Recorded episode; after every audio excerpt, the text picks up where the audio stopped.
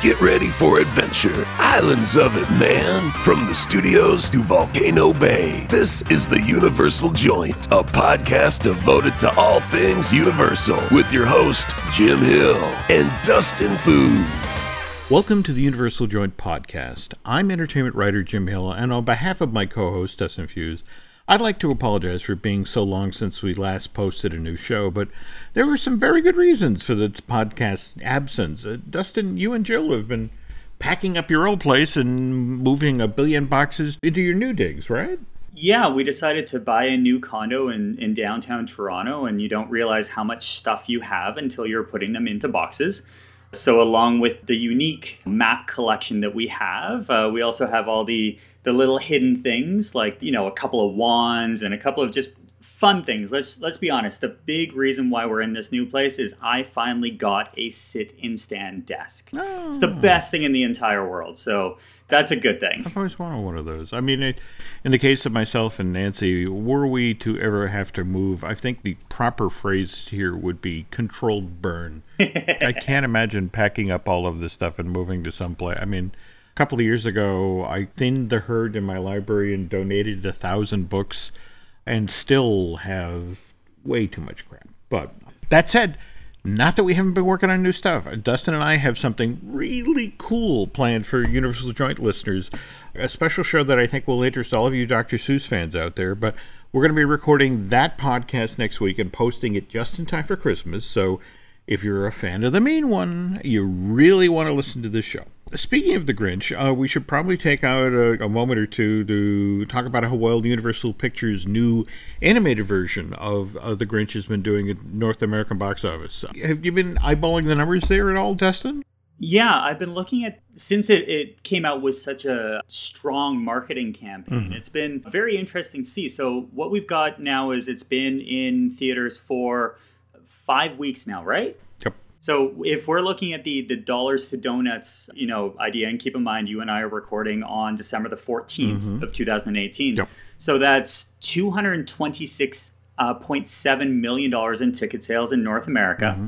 And really cool. That means that uh, Doctor Uh, Seuss's The Grinch currently sits in the number six spot when it comes to the highest grossing films to be released domestically in two thousand eighteen. Just this past weekend, for the first time in years, the two top films in the North American box office were Ralph Breaks the Internet, Wreck-It Ralph two. That had sixteen point two million dollars, and The Grinch was uh, very close behind with a fifteen point seven, if I'm remem- remembering correctly. And there's a, a lot of people in Hollywood who actually believe that you can't release two animated films close to one another because they'll erode each other's box office. And that doesn't seem to be the case, at least this time around. Now, mind you, if we're looking at overseas box office totals, a very different story for The Grinch. It's only sold one hundred three million dollars worth of tickets overseas. There are people who tell you Doctor Seuss is really more of a North American thing. And there's this, this fascinating story about Benedict Cumberbatch when the folks at Illumination hired him because they were talking in terms of the nineteen sixty-six Chuck Jones animated mm-hmm. holiday special. And they were like, well, the only person who could possibly follow Boris Karloff's, you know, amazing narration and vocal performance of The Grinch on, on that special would be Benedict Cumberbatch.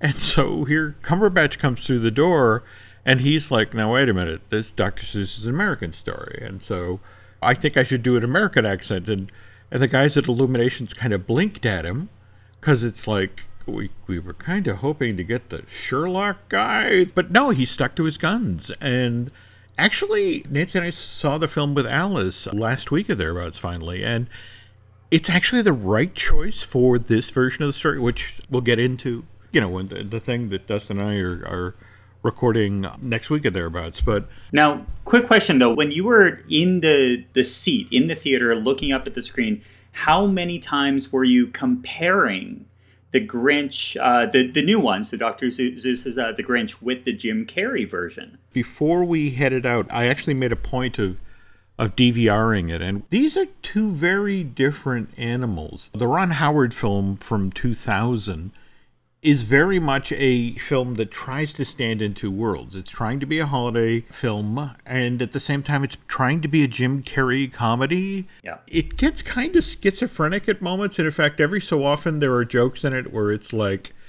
the Grinch is fleeing Whoville and sticks up his arm to call for a taxi, and a taxi blows right by him, and he screams after it, it's like, you didn't stop because I'm green.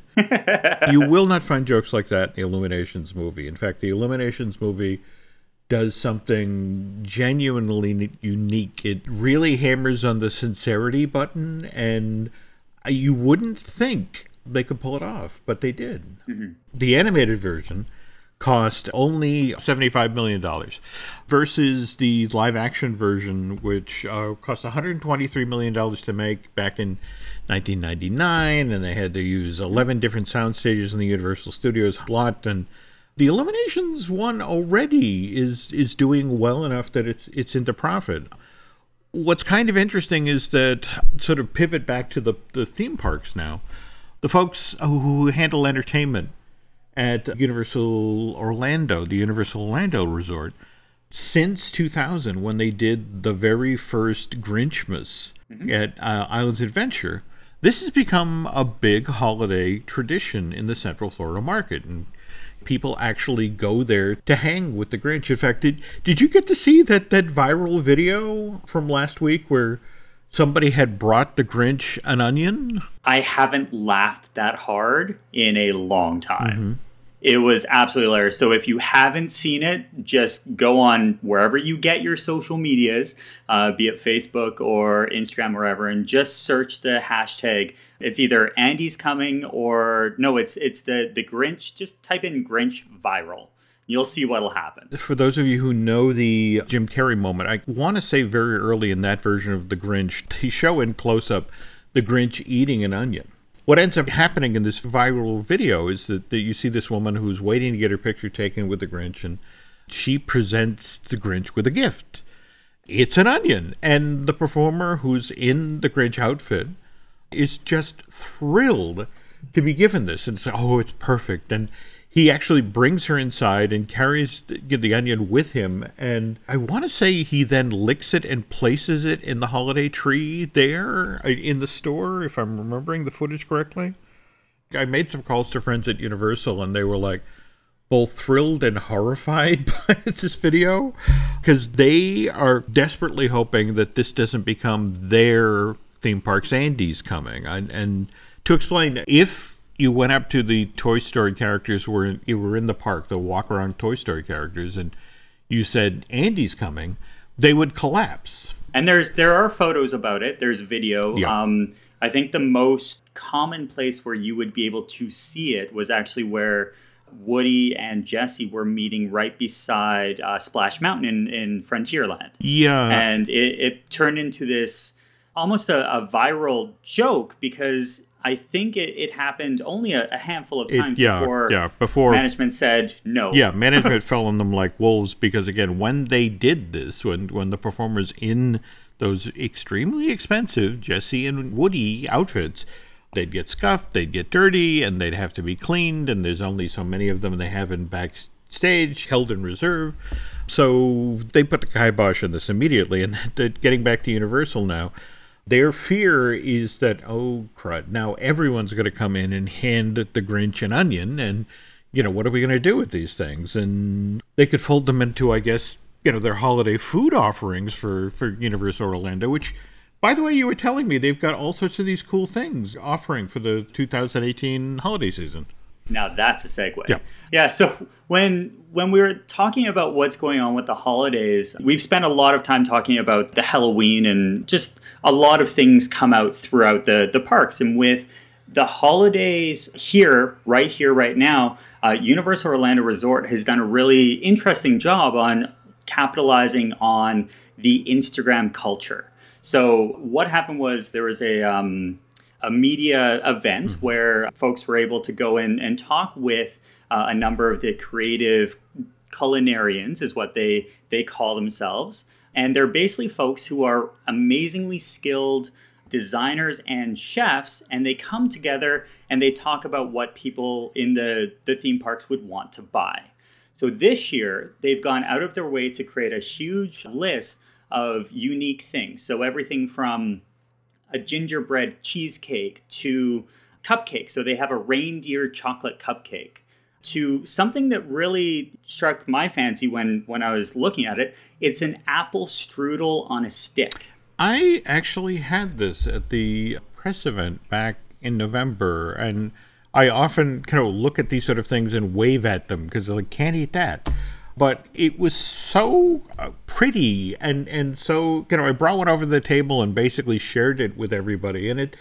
This isn't something you normally hear on a stick, you know, associated with, but they really did an, a nice job. Some of the other stuff that I just, I didn't dare sample that really looked attractive, though, is like, don't they do some sort of a red velvet cake roll or something like that? Yeah, so that's that's their Yule log. Oh. So it's a, a cream cheese filling, mm-hmm. uh, red velvet cake, and then a buttercream coating. Yeah, it looked beautiful and deadly, so I, I just waved at it.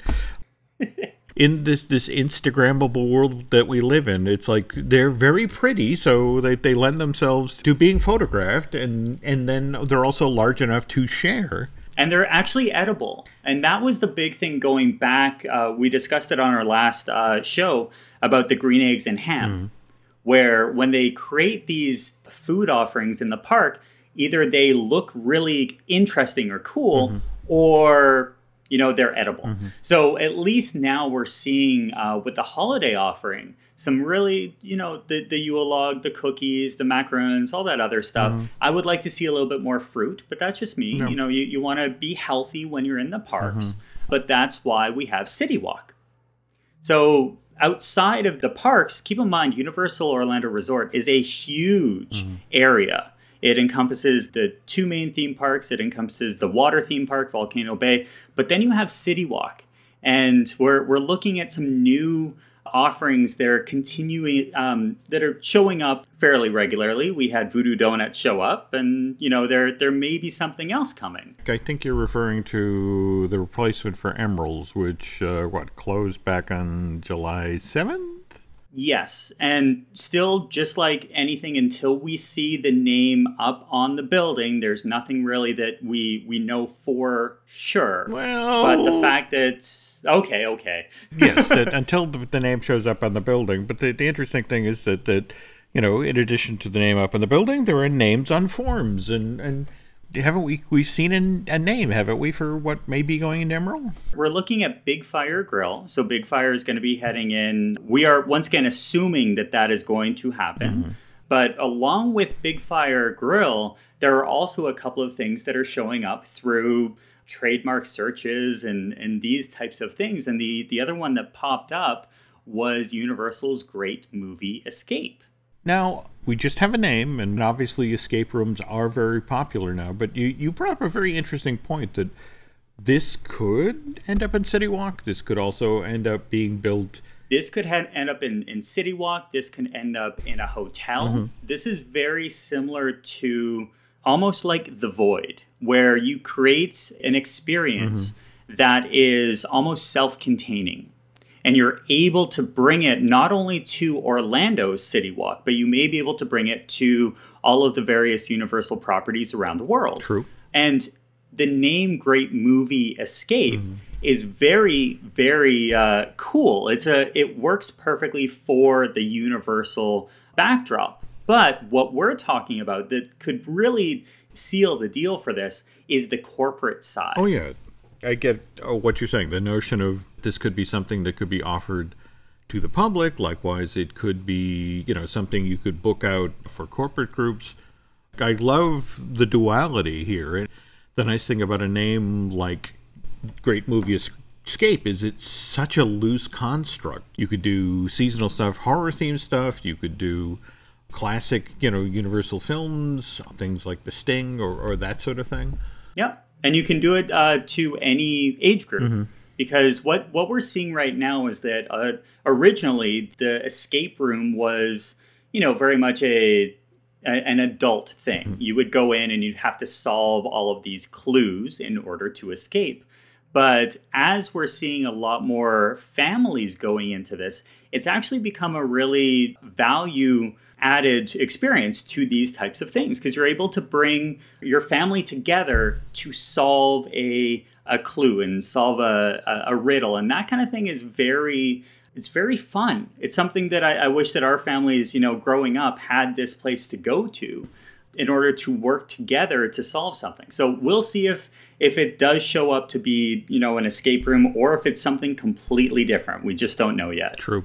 Given that in two thousand nineteen, we're going to be celebrating the twentieth anniversary of the opening of the Universal version of City Walk. So gotta wonder if Big Fire and Great Movie Escape will show up as sort of the presents under the tree for uh, that particular anniversary. And speaking of presents under the tree, once we get to Christmas, you know, it's only minutes away till New Year's Eve, and you had noticed, what, this huge pile, this wide variety of New Year's Eve related offerings that Universal Orlando's putting together this year. Is that correct? Absolutely. So starting at Universal Studios Florida, you have New Year's Eve at the Music Plaza stage um, from six fifteen p.m. until one a.m., which includes a character dance party, live D J. You get the, the pyrotechnics and confetti. From there in Central Park, starting at eight thirty, you have, once again, a character dance party, live D J. As well, you have the cinematic celebration. So they have stated that this is going to happen. Hmm. Now, you and I both know it's cold. Yeah. So it's probably not going to be as extravagant as it, it could be. But then again, we don't know if they have a holiday tag. So this could be a very interesting uh, night. Now, from there, you have uh, different offerings all throughout the, the property. So you have... City Walk has a number of, you know, celebrations from live bands, D Js. You can actually buy tickets before the evening, so you know exactly where you're going to go.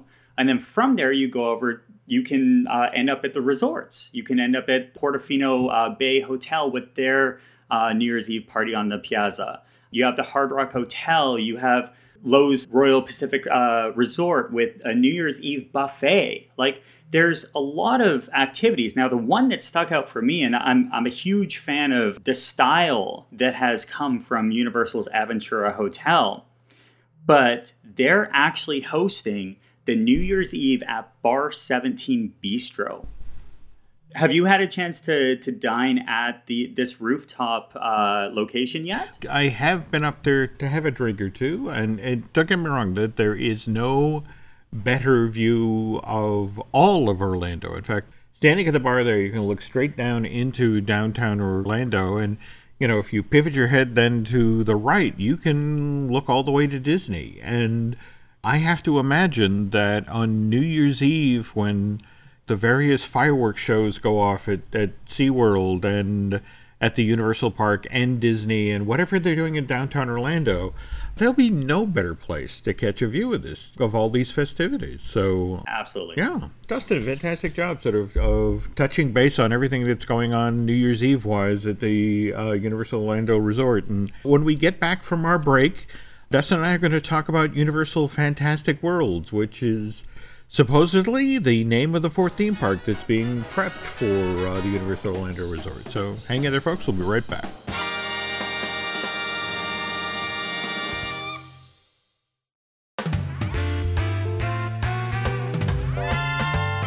By now, you've obviously seen that image on Twitter and Reddit. Uh, in fact, the, the thing that kills me about this image that somebody took at a presentation for a Universal Fantastic Worlds is literally there's a per- parenthetical phrase at the top of the image that says, all content is in early development. Do not distribute. And it's like, well, good luck with that, guys.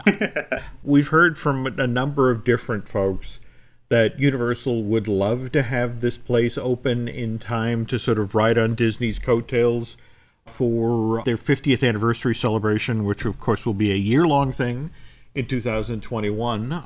I've heard recently that, especially from the Universal side of the fence, since they know that Disney is going to do what Disney always does, which is the year-long celebration is somehow going to become an eighteen to maybe twenty-two month long celebration. Year of a Million Dreams? Absolutely. There we go. So it's entirely possible we may be looking now at a two thousand twenty-two opening for this project. But if you've looked at the art, you know this park is going to feature Mario from Mario Brothers. And that's really not a surprise given the, you know, the Super Nintendo World that's opening at Universal Studios Japan in two thousand twenty. The problem is right now we're working with not a lot of specifics. All right, Dustin, the overall size of this project is what? So it's it's overall going to be five hundred forty-one point five acres. Mm-hmm. And it's something that when you're looking for for the actual park itself, mm-hmm. you can go on to, to Google or to Twitter. And I'm a big fan of the content that BioReconstruct mm-hmm. does. He does all the flyovers. Mm-hmm. for um, Star Wars Land and for everything that's coming out. Well, he's done a couple of aerial photos on the development plans for this new park. Mm-hmm. And you're looking at a huge parcel of land, but it's all broken up into different segments. You have back of house, you have front of house, you have expansion pads. But overall, you're looking at the, the project being over five hundred acres with the parking area of one hundred, it's one hundred point seven two acres mm-hmm.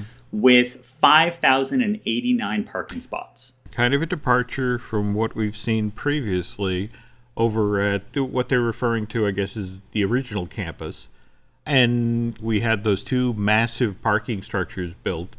Yep. But that was, again, you know, the notion of weren't quite working with this much open space. So, uh, you know, you had to build those multi-story uh, parking structures so you'd then have the land to build islands mm-hmm. and City Walk and so forth. So I, I'm just kind of intrigued to see them going back to the nineteen ninety Universal Studios Florida plan, where big open flat parking lot, but let's see how long that holds. But again, as as for what's going into the, this park, we've mentioned the Super Mario Brothers. The other, uh, you know, and again, you and I have talked about this in a previous show, the the How to Train Your Dragon area with its attractions. I mean, I think we were talking about the uh, Cinematic Celebration show and how everything else that's featured in that nineteen-minute long film are, are things you've seen that day as you've walked through the park. But, you know, suddenly here's, you know, all of this How to Train Your Dragon footage. And when I talked with one of the creatives, it was sort of like, well, what's the deal with that? It's That's not in the park. And, you know, he said the, the, the magic word, not yet. But anyway, for those of you, just, just to give you a, a broad picture of the uh, How to Train Your Dragon property, so that's based on the sixteen-book series by Cressida Cowell, DreamWorks Animation, the first film, which was directed by Chris Sanders and Dean Dubois. That's the team that brought us Disney's Lilo and Stitch back in two thousand two. But yeah, it, it came out in March of two thousand ten and mm-hmm. did well enough. I mean, it was a, with a budget of one hundred sixty-five million dollars, grossed two hundred seventeen million dollars stateside, another two hundred seventy-seven million dollars overseas, coming in just shy of a half a billion dollars worldwide. So and the funny thing is, Chris leaves. Uh, he goes on to direct uh, The Croods for DreamWorks Animation with uh, Kirk D'Amico. Turns out that that's another success for the company. In fact, just recently, they've confirmed that Croods two will be coming out in September of two thousand twenty, if I'm remembering correctly. Yeah, just uh, three months after Minions two. Yeah, it's kind of interesting given that Disney and Pixar have had to sort of figure out the dance of who releases what movies when. We're just now seeing Universal try to figure out that dance. Uh, in fact, next year, I think, is the first year where we're going to get How to Train Your Dragon, The, the Hidden World, in February, and then in June, I think, is Secret Life of Pets two, which which is, that's an Illuminations film. Yeah, it's going to be interesting to watch them to do that dance. But anyway, uh, Dean Dubois, he ended up being the de facto director of How to Train Your Dragons two.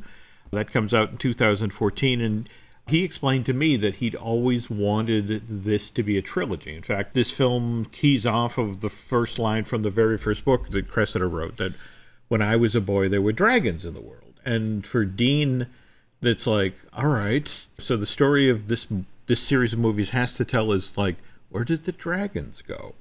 if they were once in the world, where are they now? And that's what we're going to get seen addressed in Hidden World. But anyway, Katzenberg, on the other hand, was like, does it have to be just three films? Could it be four films? I mean, Jeffrey was always pushing for everything to get extended into multi, multi, multi parts. In fact, at one point, Kung Fu Panda was supposed to be the six-part series, but we're getting pretty darn close on the Kung Fu Panda. Every every couple of years, you look and you're like, "Hey, look, Jack Black is is back as his his panda alter ego." Mm-hmm. In fact, we just interesting with Kung Fu Panda. We just had that new three D film open at Universal Studios Hollywood in the DreamWorks Theater there, and there's been, I guess, conversations about whether or not that will come to Universal Studios Florida as a replacement for the Shrek four D experience. But I don't know if you saw this announcement.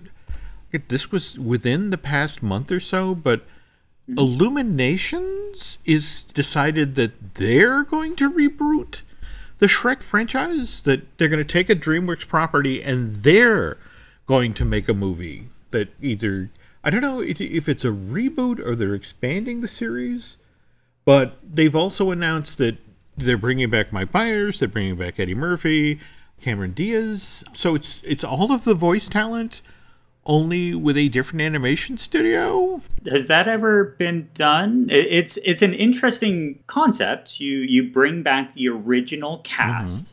in a different light, but I don't think I've seen that exact formula ever come to light. It's usually a retelling or an earlier or later version of a, a specific character, like the Star Wars uh, movies, but I don't think I've seen it where it's the exact same cast coming back. Yeah, and the only parallel that I can think of is Jon Favreau's Lion King. It's an entirely new voice cast except James Earl Jones, who comes back and does Mufasa. So mm. it's... Yeah, well, there you got chills. Good. All right, good. So it, I guess it's one thing to do that, to bring back one voice and do continuity, but the whole notion of Shrek by a different studio with the same voices. I'm going to have to see how this one does, but there have been discussions about Shrek being, Shrek four D being swapped out for the bringing in this Kung Fu Panda three D movie. But at the same time, if you talk with the folks who built the DreamWorks Theater up on mm-hmm. the upper lot at Universal Studios Hollywood, they were very upfront about the fact that it's like, look, this theater was created to so we could bring in multiple films. They could bring in a special holiday edition, which, you know, could be built around an entirely different character. In fact, I don't know if you've seen, there's a, a couple of really great YouTube's video out there, but the pre-show for the Kung Fu Panda three D film uh, and, and Universal Hollywood actually has the, mm-hmm. the DreamWorks characters bickering among themselves about, well, who's going to be the star of this show? So right up front, this is kind of a repertory uh, company setup. So yeah, going to be interesting to see if if that's what actually comes in there. To get back to How to Train Your Dragon going into Fantastic Worlds as a land and an attraction, uh, the one downside is it won't be the first one. Have you seen any of the footage for Motion Gate Dubai? They're, they're sort of DreamWorks land that's inside of one giant show building? Yeah, and I think when you look at the various, uh, especially in Dubai, mm-hmm. they get all the various uh, intellectual properties all combined into one amazing display of architecture and, you know, bringing all the latest technologies together, which I, I wish each and every time I see some of these parks, mm-hmm. I wish that we can get those stateside. And similar to the How to Train Your Dragon, I think the, the intellectual property behind that, mm-hmm. the stories, the characters, they can do so much. So whether or not they bring the Dragon Gliders ride uh, here or they come up with something different, I just think that they they can't wait. It's... It's a property that is hot, and it's hot now, so jump on it. Talking with, with folks at Universal Creative, they're like, okay, so this is what we want to do. However, we're tapping the brakes until we see what the box office is for Hidden World, because yeah. that's the other problem with this film franchise. When the the second film came out in two thousand fourteen, Domestic box office, when you compare how the original How to Train Your Dragons did versus Dragons two, fell off by nineteen percent. And mm-hmm. so it's like, all right, that's a little concerning. Um, now, mind you, overseas, the first film made, I want to say, two hundred and some odd million dollars, and second one makes four hundred forty-four million dollars. I, you know, it literally does one hundred sixty-two percent of the business the original film had done. So, so Universal's like, well, you know, I mean, we, we like to think of ourselves as an international destination. You know, we've got so many people coming over from the U K, you know, to do mm-hmm. Harry Potter and that sort of thing. So a film that's popular overseas that doesn't necessarily do as well stateside, that's not a deal breaker. But before they commit to doing a whole land and a set of attractions around How to Train Your Dragon, they, they want to see how three does, which brings us to the other land that, that was supposedly being considered for Fantastic Worlds, and that was yet another Harry Potter area. Uh, you know, supposedly this one was going to be built around the Ministry of Magic, but with sort of a, a Fantastic Beasts overlay.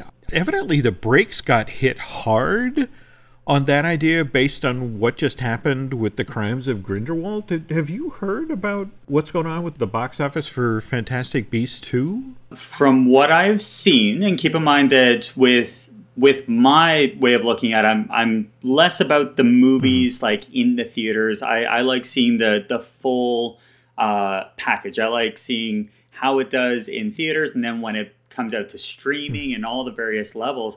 But from what I'm hearing, it's not being received as well as the, the original Harry Potter uh, series, and that's to be expected. Different characters, different uh, cast, everything like that, but I am very cautious when I start seeing the similar worlds mm-hmm. being combined, like very similar to the um, the Grinch, for example, and just going full circle. You wouldn't want to see the Grinch from the current movie meeting and greeting with the Grinch from Jim Carrey.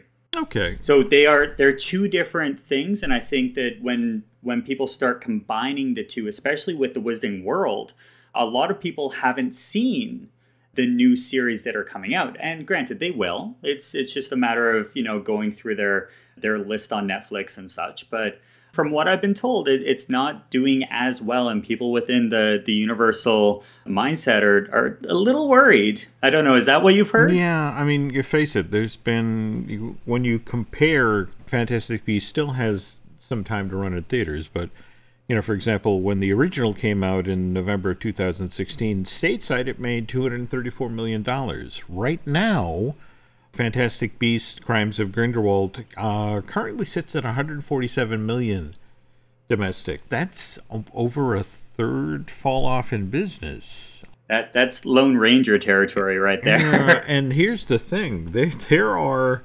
The way J K. Rowling has supposedly written this thing, you can remember back in two thousand sixteen when this project was, was or excuse me, two thousand thirteen when this thing was first announced, it was a trilogy of movies.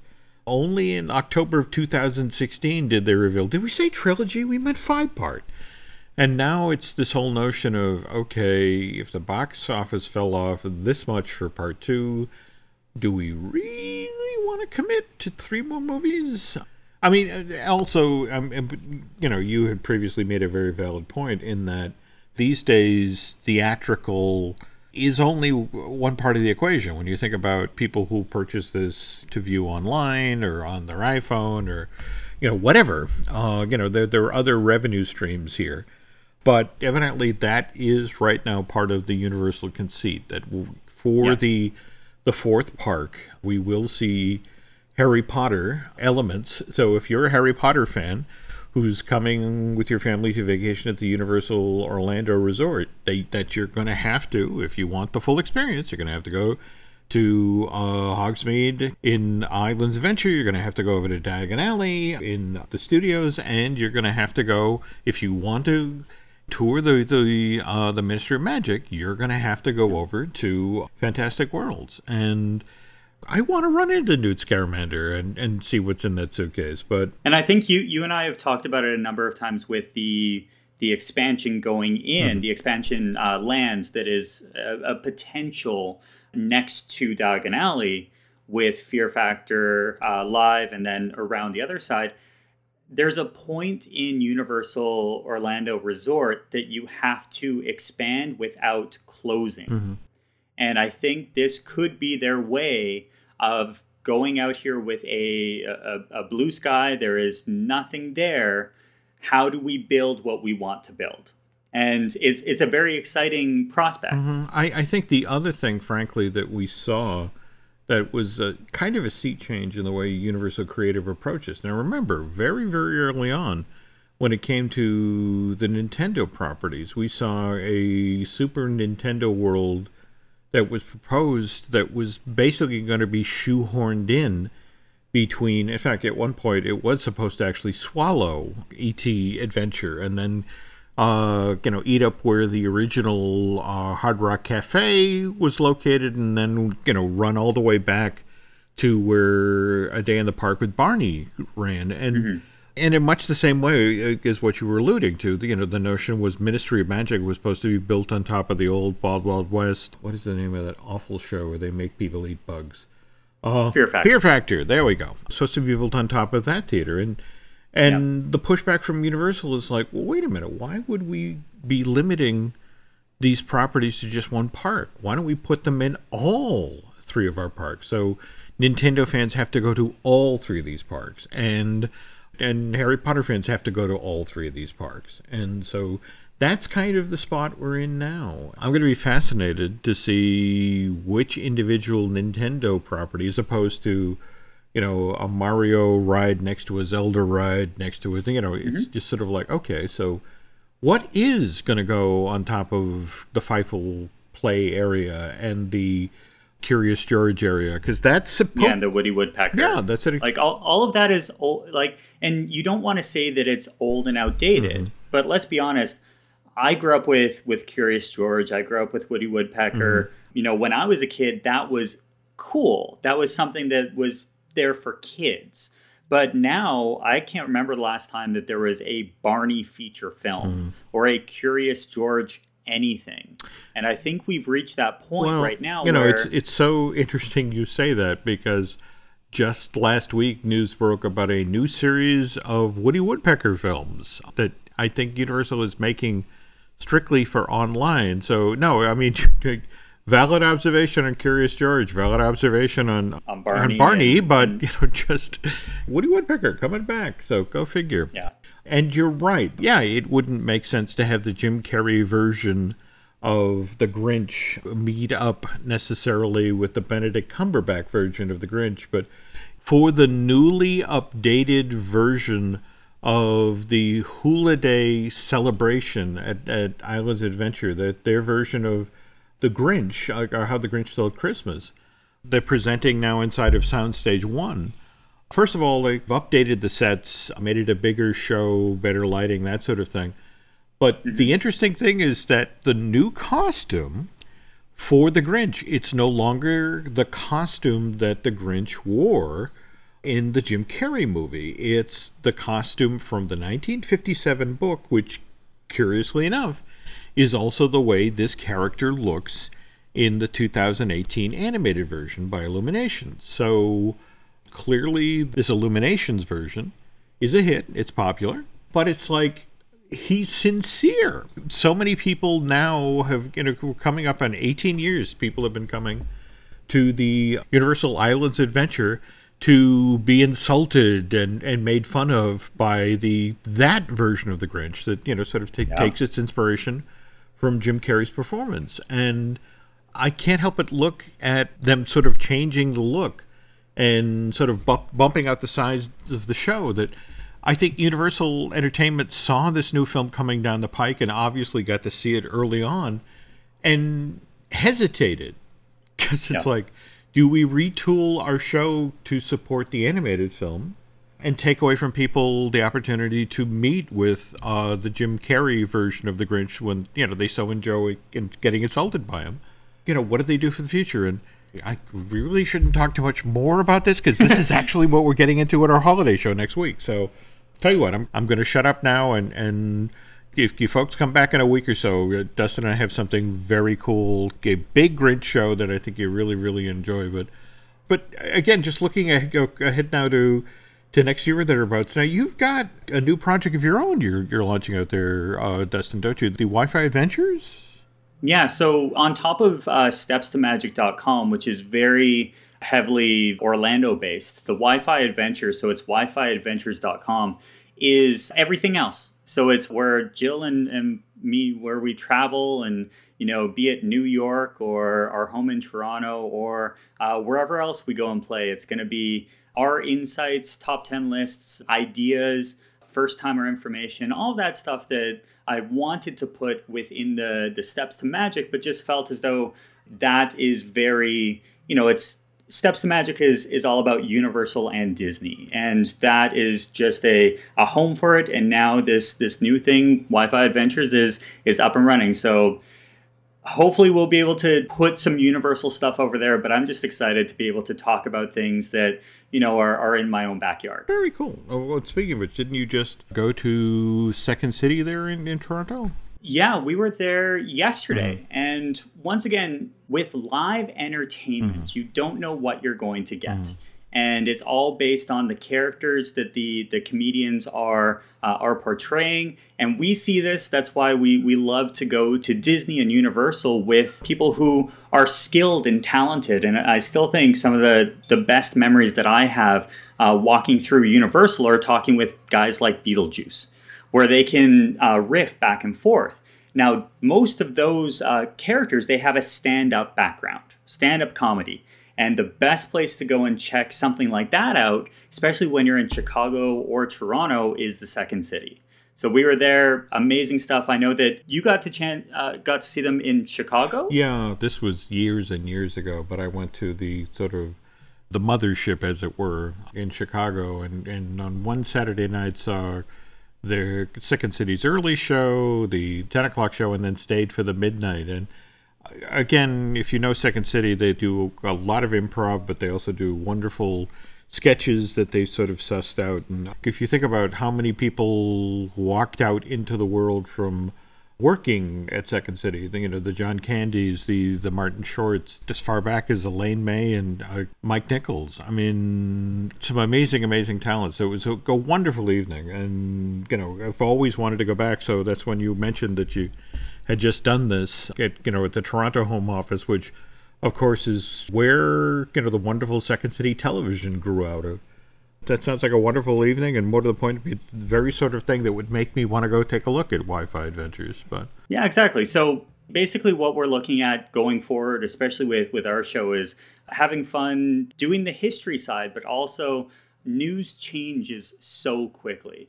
So if we do take a week off or, or that kind of thing, it's not like we're giving up on keeping up with the news. We will always try and loop it back in, but it's amazing how quick some of this news changes. It does, it does. And that's kind of the same thing we're dealing with with looking at Lucasfilm. We just got, you know, you know, just yesterday they broke all sorts of news about the cast of The Mandalorian. And, you know, when Len and I are working on Disney Dish, it's just, it seems like the Walt Disney Company waits till after we record a show to release information. And in fact, what was so funny is that Aaron Adams, the gentleman who edits the show, and I also do the Marvelous Disney podcast with, but he was joking about the fact that we had l- literally in the last podcast we had said, well, you know, I did, it's, you know, very unlikely we're going to see an, an, an Avengers four trailer drop until after Captain Marvel, because, you know, clearly, you know, Marvel Studios want to keep that all under wraps. So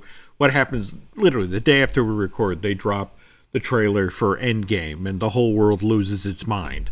Yeah. But yeah, I mean, between Disney Dish and, of course, our show. Well, and then you have fine-tuning. Yeah, yeah. That have... Drew and I, in fact, I have to jump off here, folks, now, because my homework assignment from Drew is I have to go out and take a look at Spider-Man Into the Spider-Verse. So I apologize. I got to get to work here. That's my job.